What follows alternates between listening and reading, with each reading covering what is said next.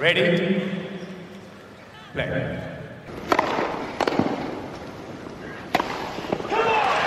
Herkese merhabalar. Raket Servisi hoş geldiniz. Ben Gökalp. Ben Anıl, merhaba. Evet, kısa ATP Finals bölümümüzde karşınızdayız. ATP Finals yarın başlıyor. Ee, ATP'nin bu seneki son turnuvası. Bu turnuvayı bir konuşalım istedik çünkü gruplar çok iyi, katılanlar çok iyi. Ee, tahmin yapacağız bugün. Ondan sonra e, bir hafta sonra da tabii turnuvayı kapatan bir bölüm de çekeriz. Ama bugünkü amacımız şöyle bir grupların üstünden geçmek. ATP finallerini bir konuşmak. Herhalde gruplara başlamadan önce Anıl şey söyleyebiliriz. Bu senenin bir özelliği ATP finallerinin 50. yıl dönümü oluşu.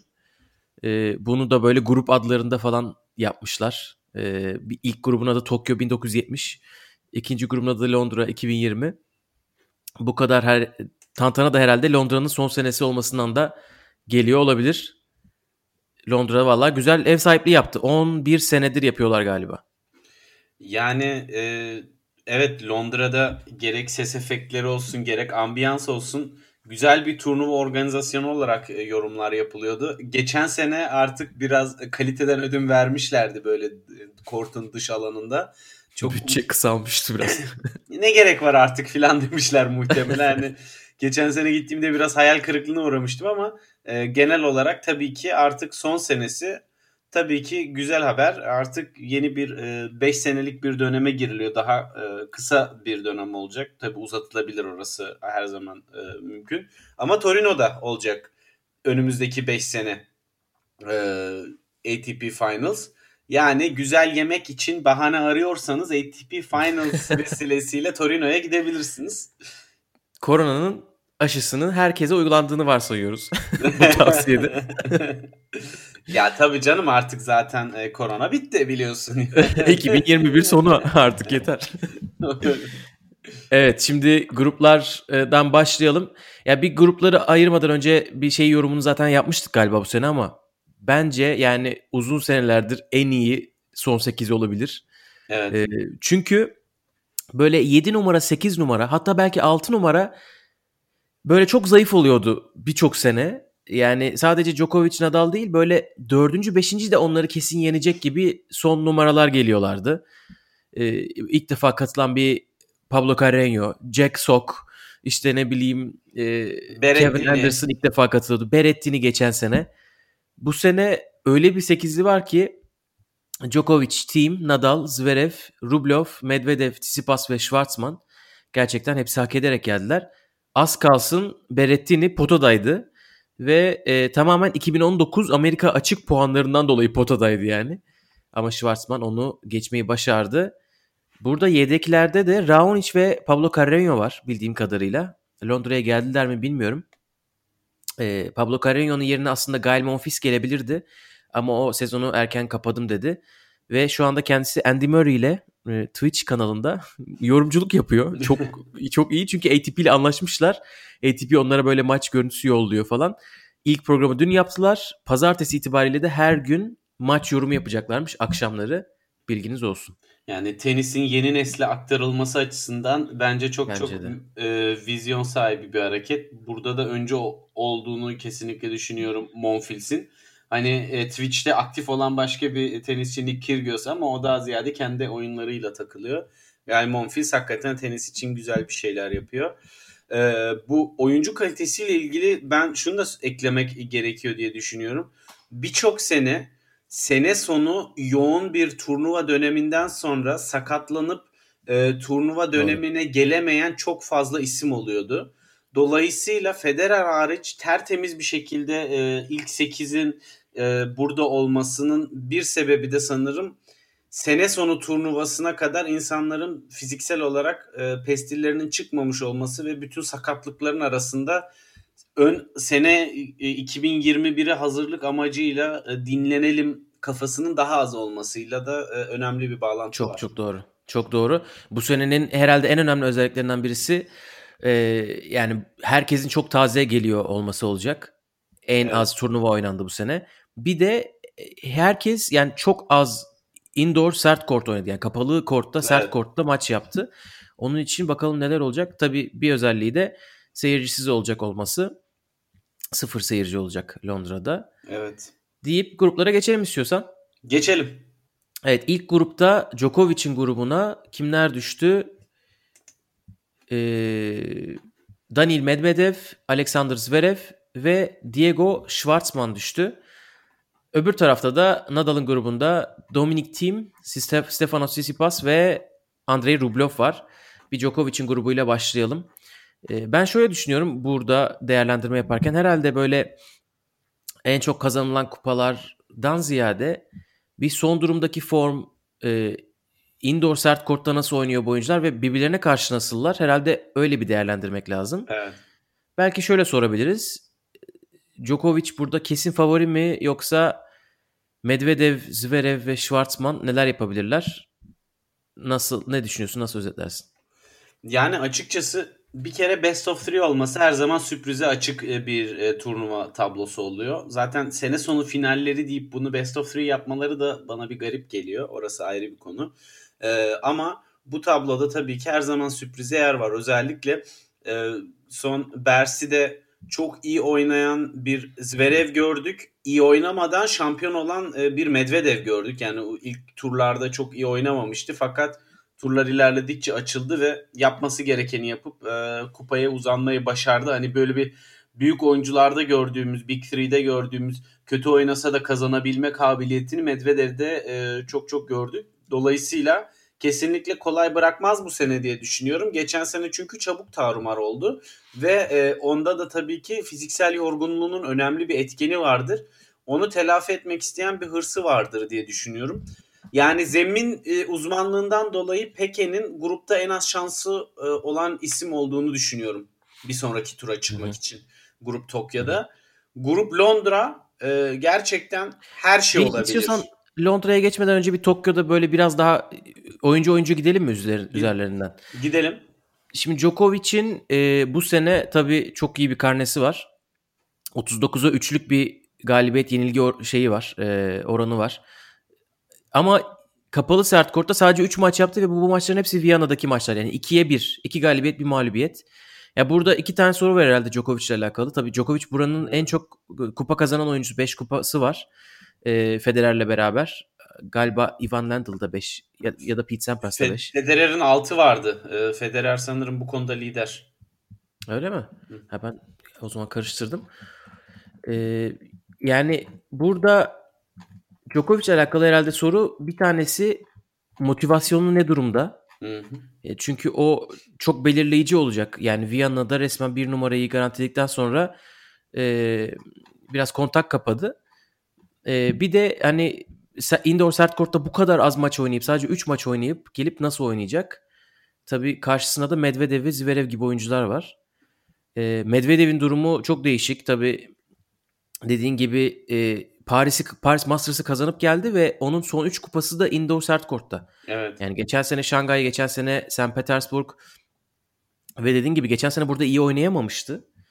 Ee, biraz Djokovic'in 2011 turnuvası gibiydi. Böyle seneyi efsane geçirip e, artık herhalde hiçbir motivasyonu kalmamıştı onun da burada. Ve bir de çok efsane bir maçı vardı. Nadal'a karşı son set 5-1 öndeyken kaybetmişti Medvedev. biraz herhalde daha tecrübeli, daha da e, böyle vücudu taze olarak gelecek. Onun için bence Medvedev burada biraz sıkıntı çıkartır. Yani oyun tarzı olarak e, flat oyun, spinsiz e, oyunda e, Medvedev zaten yeni neslin en önemli isimlerinden bir tanesi ve dediğin gibi zemin kesinlikle Medvedev'in en çok sevdiği zemin. Çünkü servisleri çok hızlı, etkili ve aynı zamanda da düz foren, foren çaprazlarıyla sayıları çok hızlı bitirebiliyor. Ee, ama hakikaten Zverev'de de benzer özellikler görüyoruz. Hani o da birçok başarısını toprakta yaşamış olsa da e, boy ve servis etkinliğinin de artmasıyla sert zeminde daha çok e, zor tehdit eden bir unsur olacaktır. Ki bence evet. E, şu var. Djokovic'te bu sene gördüğümüz en çalkantılı olan tarafı servisi. Hani kesinlikle favori o konuda bir şey yok. Fakat şu var. Zverev'in e, Zverev'in ve Medvedev'in servis oyunlarındaki istikrarı bu son 2-3 turnuvalarındaki gibi devam ederse Djokovic'in servis kırma e, şansı epey azalacaktır ve et, bir tane e, titrediği e, servis oyununda servisi kırdırıp seti çok hızlı da kaybedebilir. Hani evet, evet. E, o yüzden burada üçünün de gruptan çıkma olasılığı birbirine çok yakın. Evet yani burada gerçekten bence de kilit e, istatistiklerden birisi Medvedev ve Zverev'in maçlarında özellikle Djokovic maçında nasıl servis attıkları olacak. E, şunları da söyleyelim. Medvedev'in bu seneki karnesi 23'e 10. Indoor sert kortta 9'a 4. 9 galibiyet 4 mağlubiyet. Tabi Paris Masters'ta çok büyük bir e, momentum yakaladı. Zverev'in 27'ye 9 bütünlük karnesi senelik 12'ye birlik bir şeyle geliyor. Indoor sert kortla geliyor ve bu alanda indoor sert kortta ATP'nin e, başında Rublev'la beraber. Tabii bu 12'ye birlik karne iki tane Köln e, evet. zaferi ve Paris finaliyle geldi. Kariyerinde de toplam 5 indoor zaferi var. Zaten buranın 2018 şampiyonu. Yani Zverev de burayı seviyor. Bu tarz bir oyunu seviyor. Onun Ve için çok, çok genç yaşta aldı o şampiyonluğu da. Yani daha evet. oyun variyetesi çok yüksek değilken iyi servis atarak almıştı o seneyi. Tabii Next Gen'e katılabileceği bir seneydi galiba. Evet evet. Next Gen'e katılacakken e, buraya geldi ve kupayı aldı. Next Gen'i de Tsitsipas almıştı. evet. Current Gen olarak oradaki kupayı kaldırmıştı. Herhalde buranın dediğin gibi en çok zorlanacak belki diğer gruba düşse daha iyi olacak olan ismi Schwarzman. Yani Schwarzman da çok iyi bir sene geçirdi tabii. 25'e 12'lik bir tablosu var. 5'e 2 e, indoor sert kortta ama Medvedev, Zverev gibi isimlere karşı böyle bir zeminde, böyle bir ortamda ne kadar e, şey olabilir, etkili olabilir? Bu gerçekten zor. E, bunu şey yapmak. Bir şey yapalım mı? Tahmin yapalım mı bu gruba dair? İlk yani. iki kim olur? Sıralamayla beraber. Oo. Ben diyorsun ya da ki sıralamasız da olur. Ses kayıtlarını alıyorum haftaya seninle dalga geç, geçeceğim Anıl diyorsun değil mi? evet kendi kısmımı bakalım ne yapacağım. Silebilirim. Ben buradan e, me, e, Djokovic'le Zverev çıkar diyorum. Ee, ben birinci Medvedev çıkar diyorum buradan. İkiyi bilmiyorum. Yani iki gerçekten Djokovic ile Zverev arasında gidip geliyorum. Ee, ama Djokovic'in bir de şöyle bir durumu var. Djokovic buraya son 4 seneyi kazanamadı. Hatta 2017 zaten o kötü senesinde buraya katılmaya hak bile kazanamamıştı. Geçen sene gruplarda elendi. Onun için sanki Londra anlamında biraz daha aç gelecekmiş gibi hissediyorum. Ee, bir Medvedev, iki Djokovic diyorum ben de. Ben de bu Djokovic'in bu sene konsantrasyonun çok yüksek olacağını düşünüyorum. Çünkü Federer'in rekorunu egale etmek isteyecektir. Yani o hani şu an çok istatistik kasan bir e, kıvamda açıklamalar yaptığı için bu da onun için önemli bir istatistiktir diye düşünüyorum. Tabii. Tabii bir de Federer'in toplam bir numara haftalarını geçmek için de iyi puan olacak. 1500, 1500 puan var burada. Tabii ki.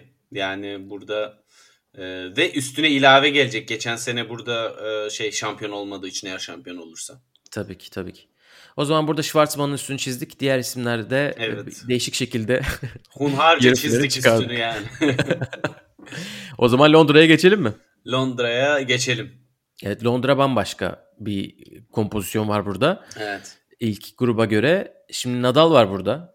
Burayı hiç kazanmayan ama buranın rekorunu kırmış şu anlamda. 16 kere arka arkaya Londra'ya hak kazanmış. Katılmaya hak yani Londra değil daha doğrusu ATP finalleri hak katılmaya hak kazanmış bir Nadal'dan bahsediyoruz. Ama gelin görün ki bu açık ara en favori olmayan zemini. Evet. Indoor'da sadece iki kupası var. Birisi ta kariyerinin başında kazandığı Madrid Masters 2005'te. E, iki kupa diye geçiyor her yerde. Sanırım diğeri Davis Cup geçen seneki. E, çünkü bireysel anlamda başka bir kupasını görmedim.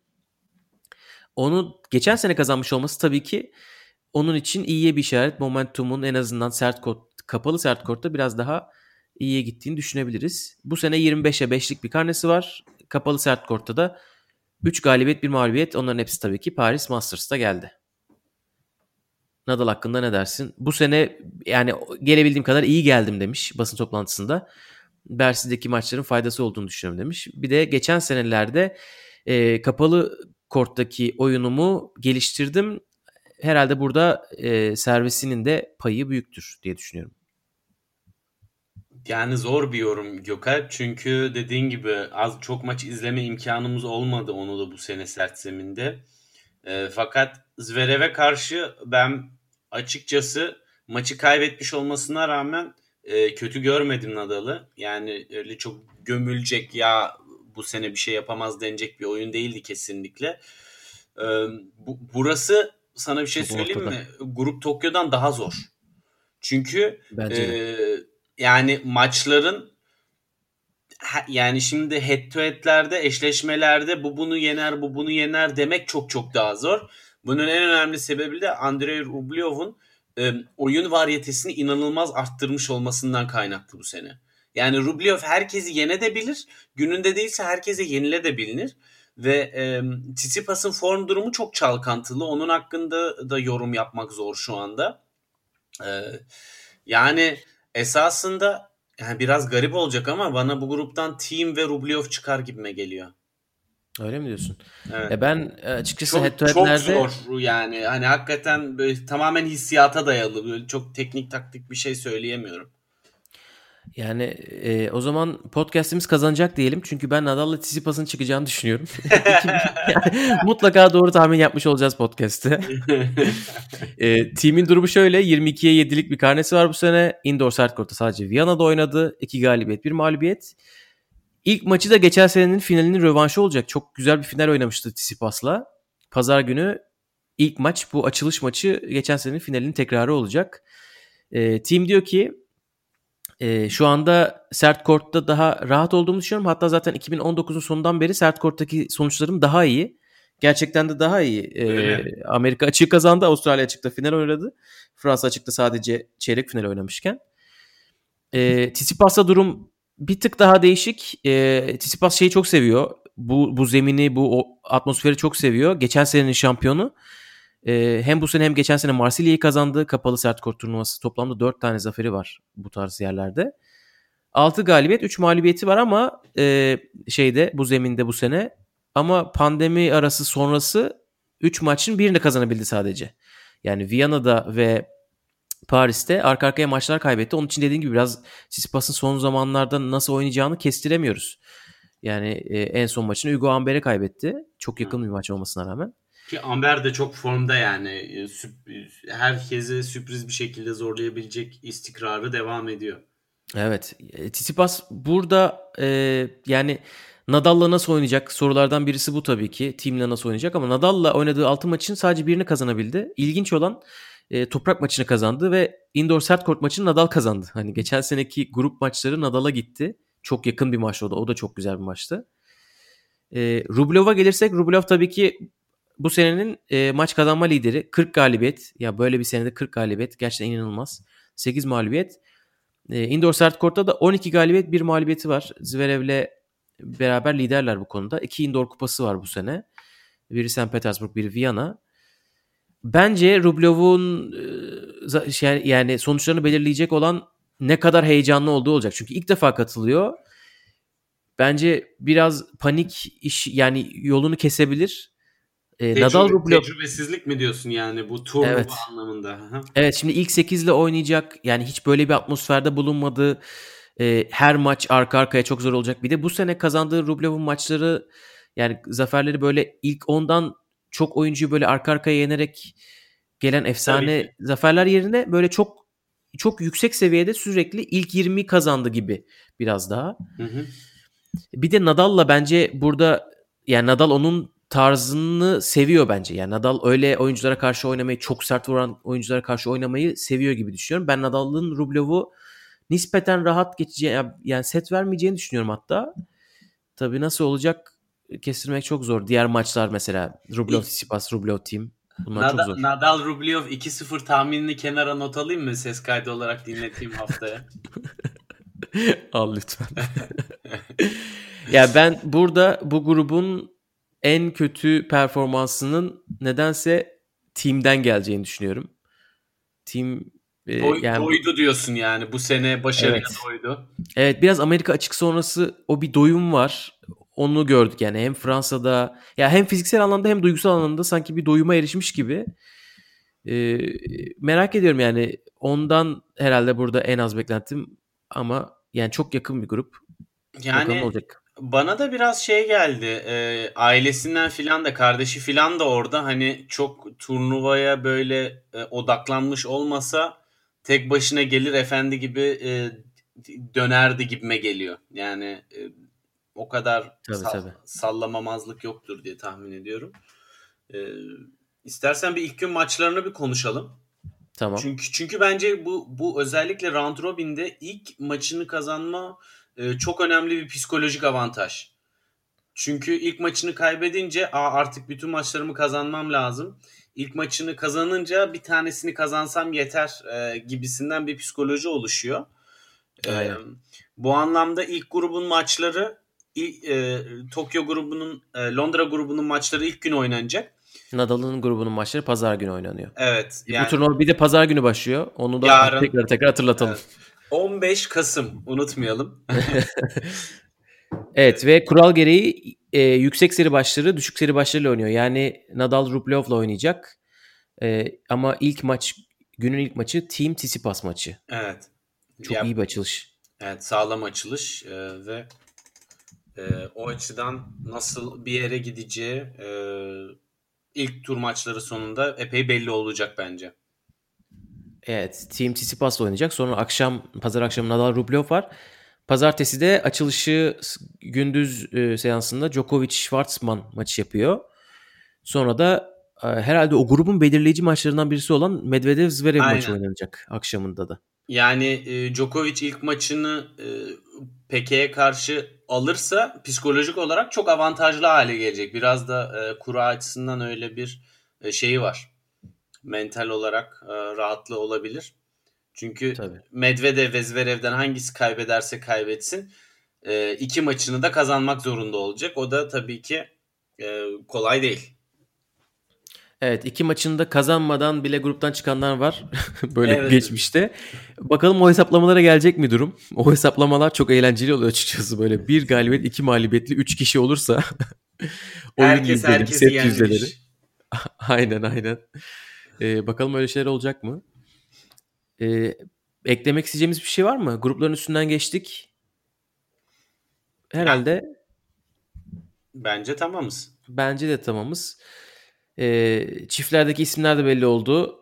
E, Andy Murray dün e, çiftlerle alakalı konuşmak istemiyorum. Çünkü bu benim taze bir yaram dedi. Kanayan yaram dedi. Jamie Murray e, ve e, onun partneri son anda katılma hakkını kaçırdılar. o öyle bir geçiştirdi o konuyu da. Evet onların da yayınlarını ben takip ediyor olacağım. Burada konuşuruz sonra. Diyelim ve istiyorsan kapatalım bu kısa bölümümüzü. Evet şansları bol olsun bütün oyuncuların. İlk 8'in evet, bu... çarpışması güzel olacaktır. Kaçırmayalım. Evet bu gereksiz bir şekilde bir sürü detaylı tahmin yaptığım bölümün sonuna geldik. Ee, bir sonraki bölümümüzde artık ATP'nin son güncel e, podcastini kaydedeceğiz e, bu, bu seneki. ATP finallerinin şampiyonunu ve artık bütün maçlarını konuşacağız diyelim ve sonraki bölümde görüşmek üzere diyelim. Hoşçakalın. Hoşçakalın.